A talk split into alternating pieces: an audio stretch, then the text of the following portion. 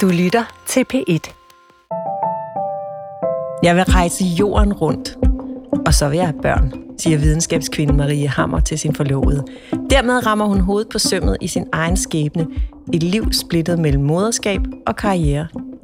Eva Tind har skrevet en medrivende roman om den i dag stort set ukendte forsker, der gennem sin indsamling af mosmider på hele kloden påviste, at kontinenterne har siddet sammen for halvanden milliard år siden.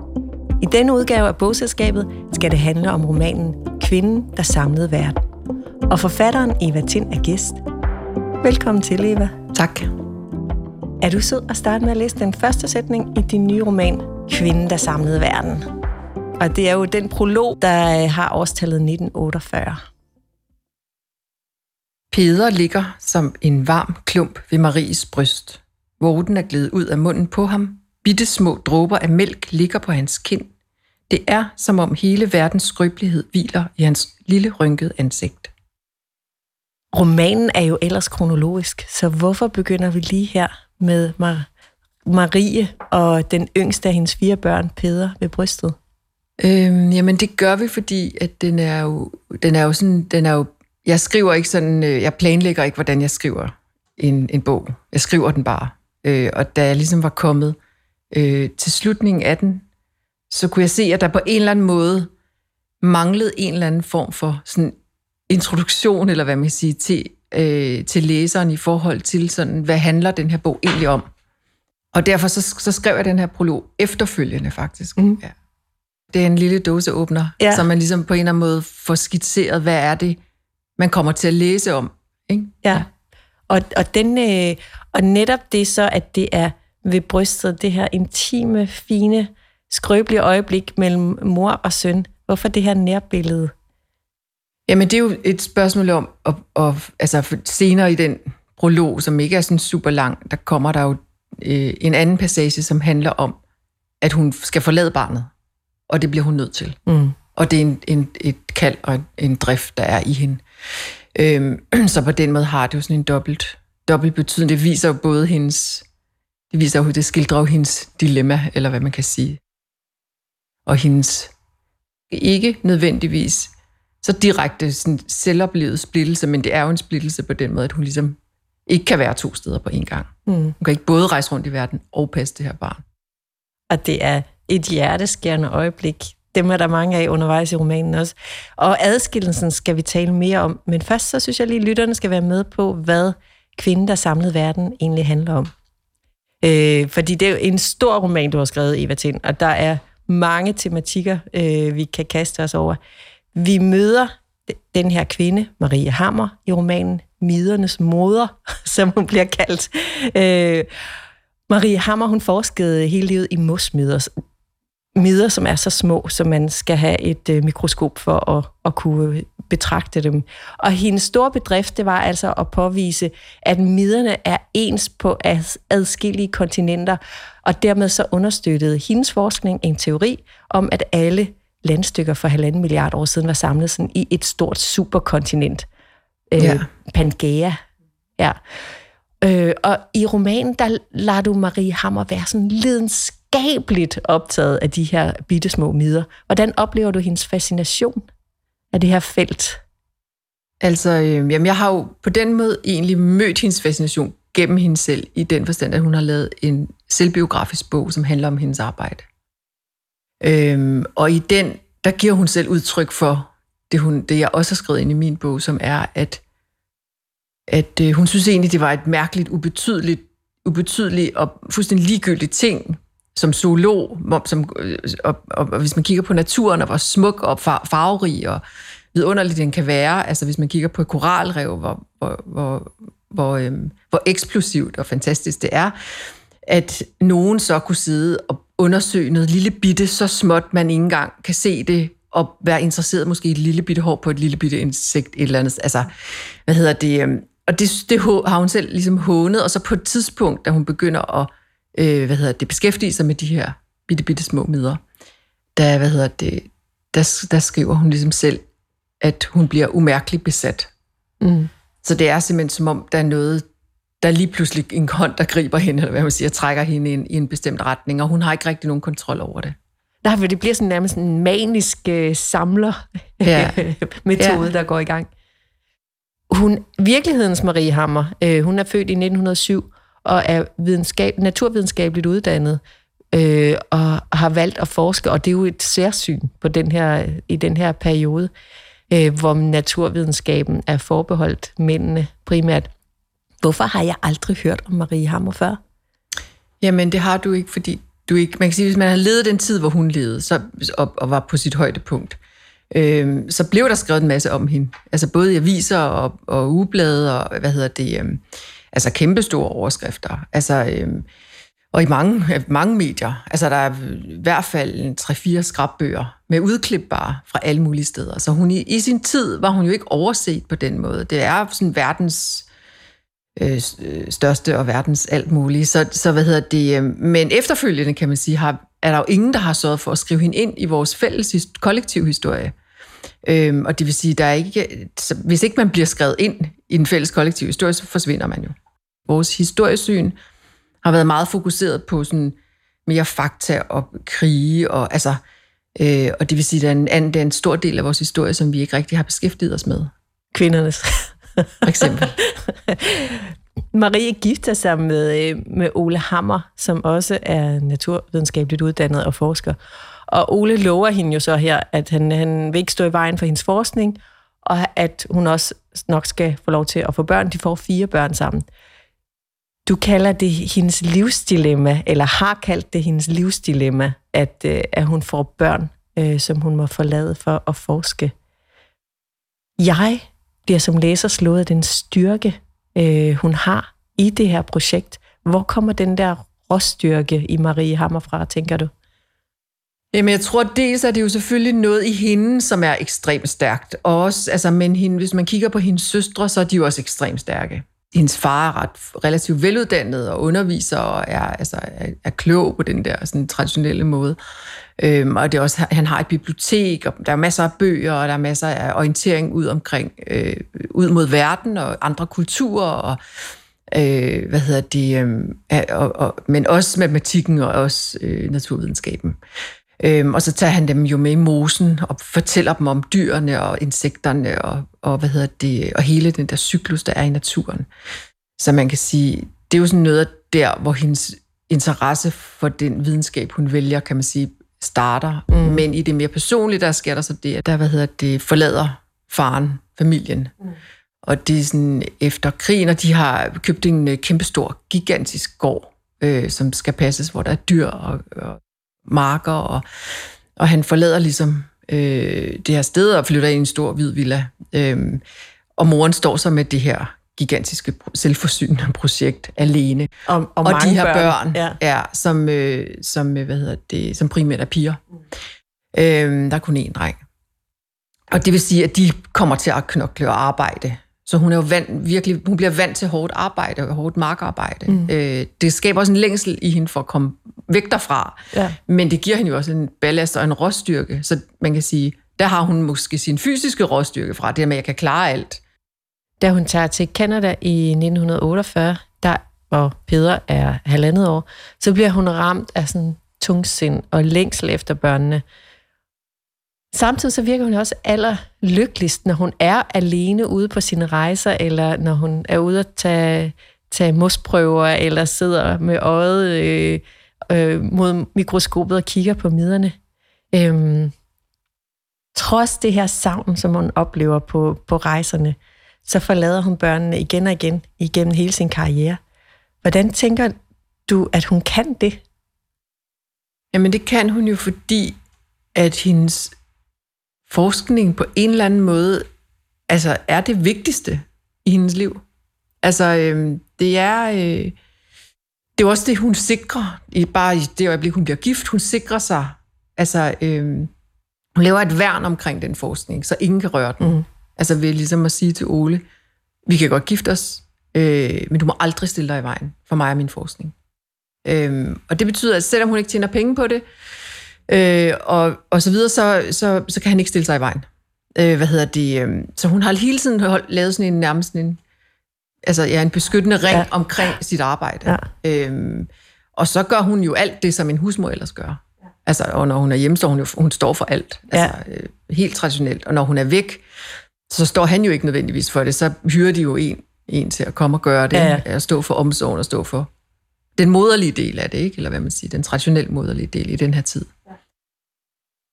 Jeg synes, øh, det er en fantastisk styrke i romanen. Der er mange styrker i romanen, men en af styrkerne er, at jeg som læser jo bliver dybt interesseret i Marie Hammer, og jeg hæpper på hende som videnskabskvinde. Og samtidig med jeg også, og det er ikke kun på grund af det med børnene, men jeg bliver, jeg tænker også, hun er sådan lidt selvretfærdigt menneske, og en lille smule usympatisk mm. i, i nogen træk. Hvad, hvad ja. tænker du om det? Jamen det, det er hun jo også. Altså, hvad hedder det? Helt sikkert, at der, altså, der er jo masser af sider hos hende, som ikke er super sympatiske. Men jeg tror, og det blev jeg ret tidligt, også før jeg selv begyndte at skrive, var jeg meget optaget af, af romaner, som havde karakterer, som var altså som, rum, altså som var ekstremt menneskelige. Altså det der med, at, at, at det ikke bare er det her glansbillede, at vi rummer mange sider, og at vi kan alle sammen være super ubehagelige mennesker, også samtidig med, at vi kan være meget inderlige og kærlige, og, altså, og, og, de der, og, og det står vi jo alle sammen hele tiden i, men det er jo meget privat, at man sådan tit ser de sider. Øh, og på den måde, så er det jo, det er jo interessant at dykke ind i sådan et menneske og ligesom udfolde det. Øh, og jeg kan bare personligt rigtig godt lide de, de romaner, altså, øh, øh, som, som, øh, som også beskæftiger sig med menneskets skygger, eller hvad man kan sige. Mm. Men ikke kun, altså, men udfolder mennesket. Eva Tind, du er født i 1974 i Sydkorea, og du var et år, da du kom til Danmark, øh, hvor du blev adopteret af en familie i Låsby uden for Aarhus, og der er du vokset op. Så er du uddannet arkitekt og har forsket i systemer og poesi i arkitektur, og du har haft fingrene i forskellige øh, film- og billedkunstprojekter, da du begyndte at skrive. Hvad fik dig egentlig i gang med at skrive? Øh, jamen, det er, sådan, det er jo helt bagvendt, kan man sige på en eller anden måde. Øh, jeg har aldrig, aldrig nogensinde haft en ambition om at blive forfatter. Øh, og jeg var ikke sådan specielt god i dansk. Altså, jeg, jeg, jeg satte komme punktum som en blæser, og kunne ikke sætte nutidsær, og kunne jeg vokse op i Jylland også, og bytte afsted rundt på øh, hendes og sin, og altså, hvad hedder det, øh, så, øh, så det, er ikke sådan, det lå ikke sådan på den måde i kortene. Jeg har læst virkelig meget som barn, fordi jeg voksede op i sådan en familie, hvor at øh, vi ikke øh, havde ordbøger, og ikke havde særlig meget litteratur, så jeg, havde, så jeg øh, hvad hedder det, knaldromaler ned fra brusen, og bøgerne blev på en eller anden måde en måde for mig ud, fordi jeg voksede op i sådan en lille bitte by, sådan en måde for mig at rejse på. Altså rejse ind i andre universer. Og, så, øh, og jeg var fuldstændig øh, ukritisk. Jeg læste alt. Altså simpelthen alt. Alle genrer, alt, altså gyser, og alt muligt. Jeg læste bare simpelthen alt. Øhm. Men, men hvorfor så, altså som uddannet arkitekt, hvorfor så sætte sig ned og skrive en roman? Fordi at jeg, øh, jeg, jeg var som sagt uddannet arkitekt, og øh, havde lavet kunstprojekter, og lavet by, tegne huse, og så videre, og så får jeg en Ph.D. også på arkitektskolen, og øh, har også fået tre børn, og skal også lige lave et kunstprojekt, altså, og så sker der et dødsfald i familien, og så, og så, og så øh, har jeg simpelthen ikke mere i reservetanken, og så går jeg ned med stress. Øh, og det eneste, jeg kan der, altså jeg kan knap sådan køre ned og hente børn i børnehaven, ikke? Det kan jeg sådan lige, hvis jeg tager mig sammen, ikke? Øhm, men jeg kan sidde og skrive de her mærkelige tekster. Så det gør jeg. Så sidder hver dag, og så skriver jeg, og jeg skriver bare det, der kommer. Øhm, og så på et tidspunkt har jeg x antal sider, og så øh, kender jeg en digter på det tidspunkt, og hun læser dem, og hun siger, jeg ved ikke, hvad det her er, men der er et eller andet i det. Bare bliv ved, siger hun så, ikke? Og så, okay, så blev jeg ved. Og så har jeg 60 sider, og så sker det samme. Og så har jeg 130 sider, tror jeg pludselig, og så øh, går jeg og venter på, at hun vil læse dem, og så, øh, og så er jeg til en nytårsaften med øh, en nabo op i min kolonihave, som så er redaktør på Gyldendal, og som siger, gud, jeg har hørt, at du begyndte at skrive, fordi jeg havde fået to-tre digte med i Hvidekorn, som hun har set. Og så, ja, men det, det skal ikke sendes, altså, det, det, er ikke, det skal ikke sendes ind nogen steder. Og så, og så siger hun, jeg kunne godt tænke mig at læse det, altså jeg kan godt lide ting, der er i proces. Så siger okay, men jeg kan godt sende det til dig, bare som nabo. Altså, øh, og det gjorde jeg så. Øh, og det var så min første bog, Du. Og det, der så sker efterfølgende, det er, at jeg kommer ind, og så taler hun om det, jeg har skrevet i fem timer. jeg var helt balleret. Og sådan, okay, hvordan... Og så, hvad hedder det... Og så slutter hun af med at sige, jeg synes, det er færdigt. og jeg vil gerne udgive det. Og så weekenden efter, så er det antaget. Du er en blanding af digte, prosa, dialog, tegninger, ja. fotos. Og siden da, der har du udgivet syv bøger, så du nu med Kvinder Samlede Verden er op på otte bøger. Privat, der bor du i København. Du har tre børn, og den ældste er, er flyttet hjemmefra. Flere af dine bøger er autofiktion i starten af forfatterskabet, og så bevæger du dig jo så videre, også med Asta Nielsen-bogen, øh, til sådan en kombination af auto- og exofiktion, og nu øh, altså med en, en ren exofiktiv øh, bog om Marie Hammer. Den her bevægelse fra det, der handler om dig, til det, der handler om de historiske øh, personer. Øh, hvorfor tænker du, at, den, øh, at du har foretaget den i dit forfatterskab? Jamen, jeg tror ikke, det er jo ikke udelukkende historiske øh, personer, jeg skriver om nu overhovedet. Øhm, Men hvis vi tænker på dit forfatterskab, altså så, så oplever jeg, der er en bevægelse. Der er en fra... bevægelse fra, tror jeg, fra, altså fra det mere nære, og sådan det, der er lige omkring mig, mm. og mhm. det, der er inde i mig, til at udvide altså feltet mere og mere, og få mere og mere perspektiv på.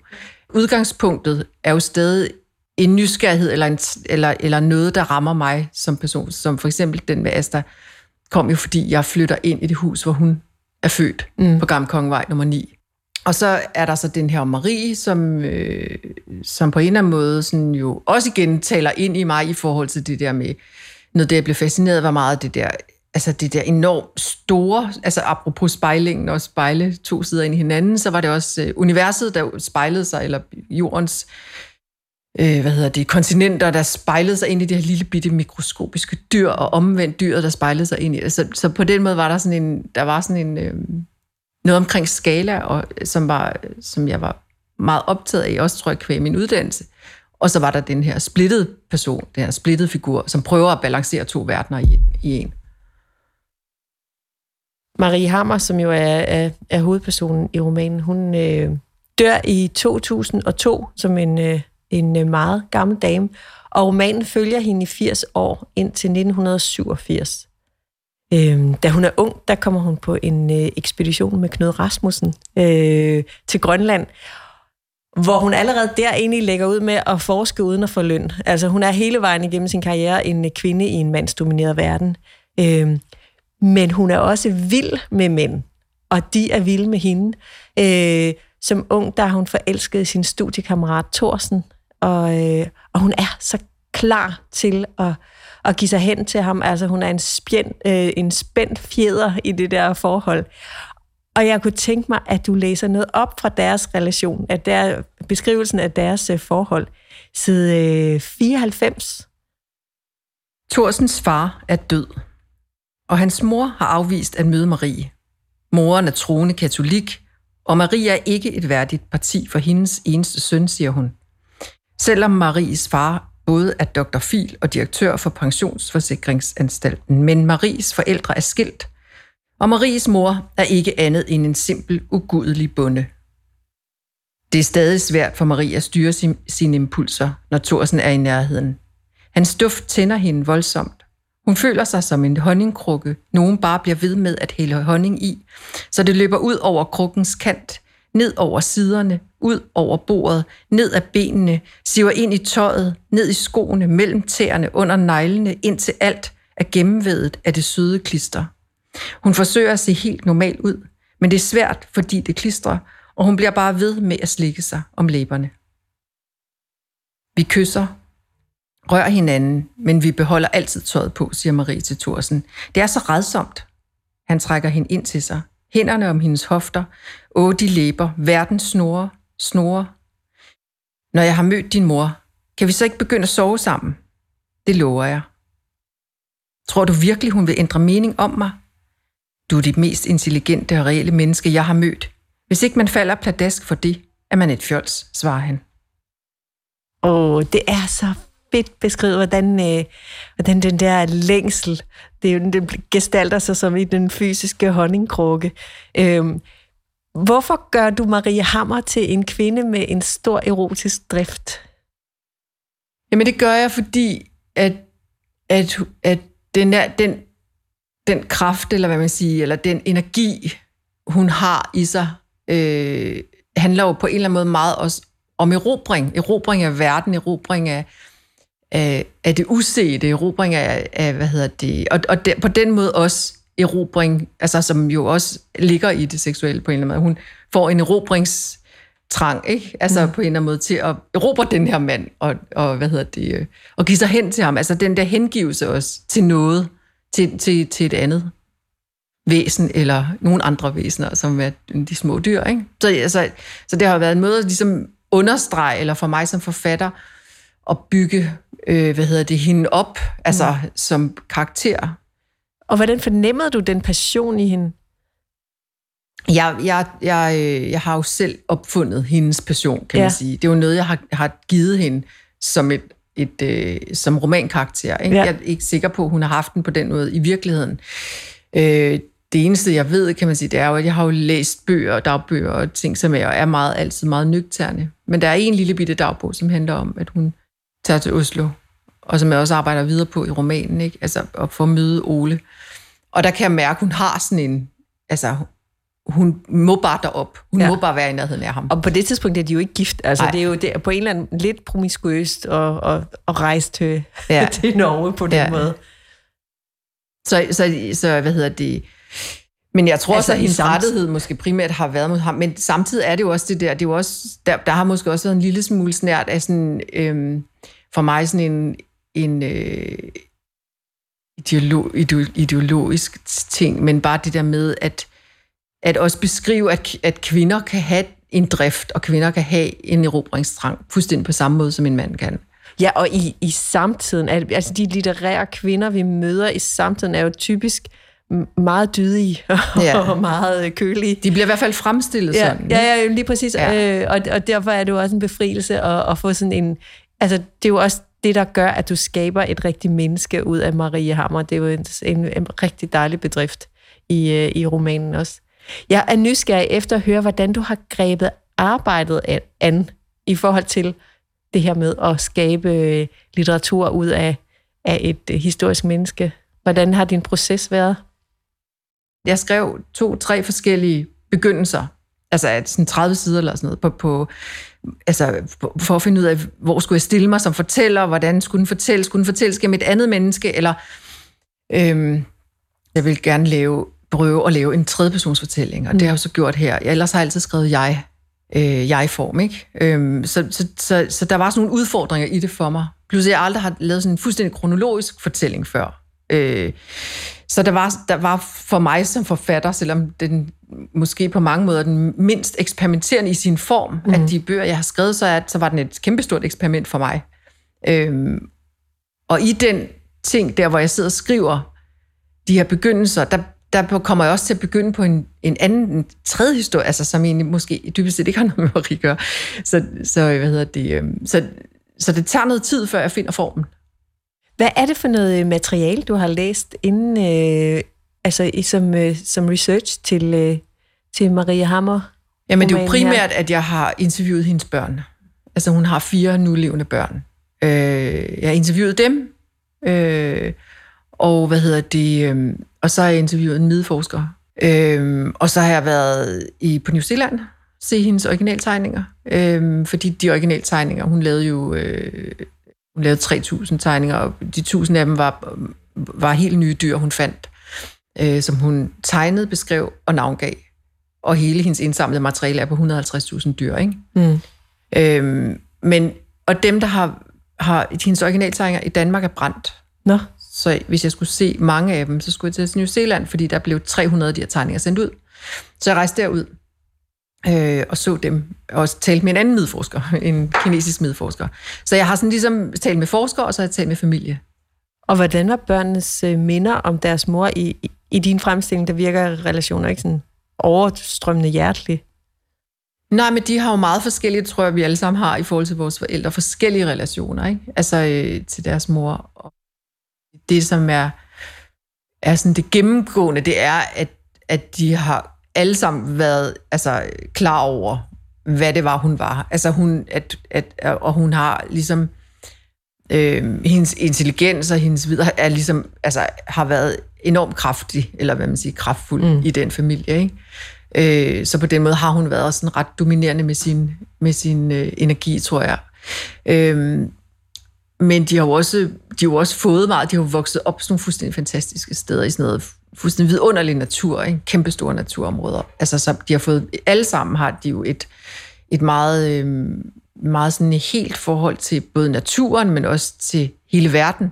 Altså, de er alle sammen rejst også, øh, og, og, hvad hedder det, og interesserer sig for andre kulturer. Altså sådan, både kultur og natur er jo sådan noget af det, de har fået med, som sådan virkelig er internaliseret i dem. Ja. ja. Lad os lige prøve at tale om, øh, om omslaget på, øh, på Kvinden, der samlede verden, fordi øh, jeg ved, at den her har du ikke selv lavet omslag til, men der er jo en fin linje, øh, når man kigger på forsiderne af alle dine bøger. Øh, de, de passer godt sammen, altså de, de klæder hinanden. Det er et øh, sort-hvidt foto af Marie Hammer fra ungdommen. Hun sidder ved et bord. Det er sådan, man kan se, det er et gruppefoto. Og så står kvinden, der samlede verden øh, i en øh, cirkel med guld. Meget elegant. Og så rigtig interessant, når man åbner flapperne, så er der et væld af gamle privatfotos og nogle af hendes tegninger. Hvorfor, øh, hvad ville du med de her øh, fotos? Altså, øh, jamen, øh, jamen, jeg ville jo bare gerne give et indblik i hendes verden på en eller anden måde, som jo, øh, som jo altså, er virkelig fascinerende, altså, øhm, fordi det jo rummer både den opdagelsesrejsen, ikke? Altså, der er blandt andet, og det kommer ikke til, overhovedet til sit udtryk her, men der er et fuldstændig fantastisk billede af blandt andet øh, på Grønland, hvor hun er på ekspedition med Knud Rasmussen på den syvende Thule-ekspedition, hvor at hun har slået sit lille bitte hvide telt op, øh, hvad hedder det, øh, øh, i det der kæmpestore landskab, ikke? Altså, står der bare en lille bitte, bitte hvidt telt, og så nedenunder er der bare skrevet sådan, mit telt, står der så, ikke? altså, som er en, en fantastisk... Øh, så også kan man se øh, ekspeditionsskibet lidt ude i horisonten og sådan noget i, i havet. Altså, øh, og, og øh, så der er bare virkelig, meget, altså, virkelig mange fantastiske billeder. Øh, altså, fra hendes rejser og så videre. Så det er også noget med bare sådan at give læseren lov til at se en lille bitte smule af, af den virkelige Marie, ikke? Eva Tind, her til sidst. Øh, jeg har bedt dig om at finde en, øh, en læseoplevelse frem til vores øh, lyttere. Øh, det er jo en god tradition, vi har i bogselskabet. Hvad er det, du synes, vi skal læse? Altså, øh, jamen, jeg har taget den her digtsamling med, som hedder Blå Øje, og er skrevet af en, der hedder Dennis Ki. Og han, øh, hvad hedder det, øhm, han er fra forfatterskolen, øh, og den her bog er hans debut, og den er kommet på Gyldendal for nylig. Mm. Øhm, og grund til, at jeg har taget den med, det er sådan en beretning, som, eller teksterne kredser ligesom om, øh, om ham selv og hans, øh, hans ophav, kan man sige. Han er tyrkisk oprindelse. Jeg har hørt ham læse i sådan en kreds af andre, som har forskellige øh, kulturbaggrunde eller rod i noget andet end det, traditionelle, det man traditionelt siger i hvert fald ifølge Dansk Folkeparti, er dansk. Hele det her med at beskrive de her forskellige kulturer, og det at, at, at, vokse op i Danmark, øhm, men være en lille smule skæv i forhold til andre, eller blive set skævt til, eller blive, øh, blive behandlet lidt på en anden måde, på grund af noget, som sidder i ens hud, eller i ens, øh, i ens historie. Øhm, uden at man nødvendigvis har gjort noget som helst for at blive forskelsbehandlet, så, mm. så sker der jo de ting nogle gange. Dennis, han, han, øh, han, det, som jeg synes er så smukt, både ved ham, men også Sabita Søderholm og nogle andre, som skriver nu i det her felt, det er, at de, øh, at de bliver stående i sådan en, i, i deres sårbarhed. Altså, de forsøger hverken at være vrede, eller pege, eller ironisere, eller de bliver ligesom bare stående i deres sårbarhed. Øhm, og det kommer der virkelig nogle meget smukke tekster ud af. Og, og, og han skriver virkelig fantastisk. Så synes, man skal læse den. Det er også bare en beretning om en familie, der prøver at være en familie og overleve. Dennis Ki, Blå Øje, anbefaling hermed givet videre. Eva Tind, tusind tak, fordi du kom øh, på besøg i bogselskabet og fortalte om Marie Hammer. Selv tak. Kvinden, der samlede verden, er en bevægende historie om at sætte egne ambitioner over familiære bånd. Om moderskabets mange facetter, om stolthed og stedighed og om en videnskabskvinde, der fortjener at blive husket. Jeg hedder Anne Glad. Du kan finde flere anbefalinger, når du søger på bogselskabet på nettet eller i DR Lyd. Og del gerne bogselskabet med dine venner.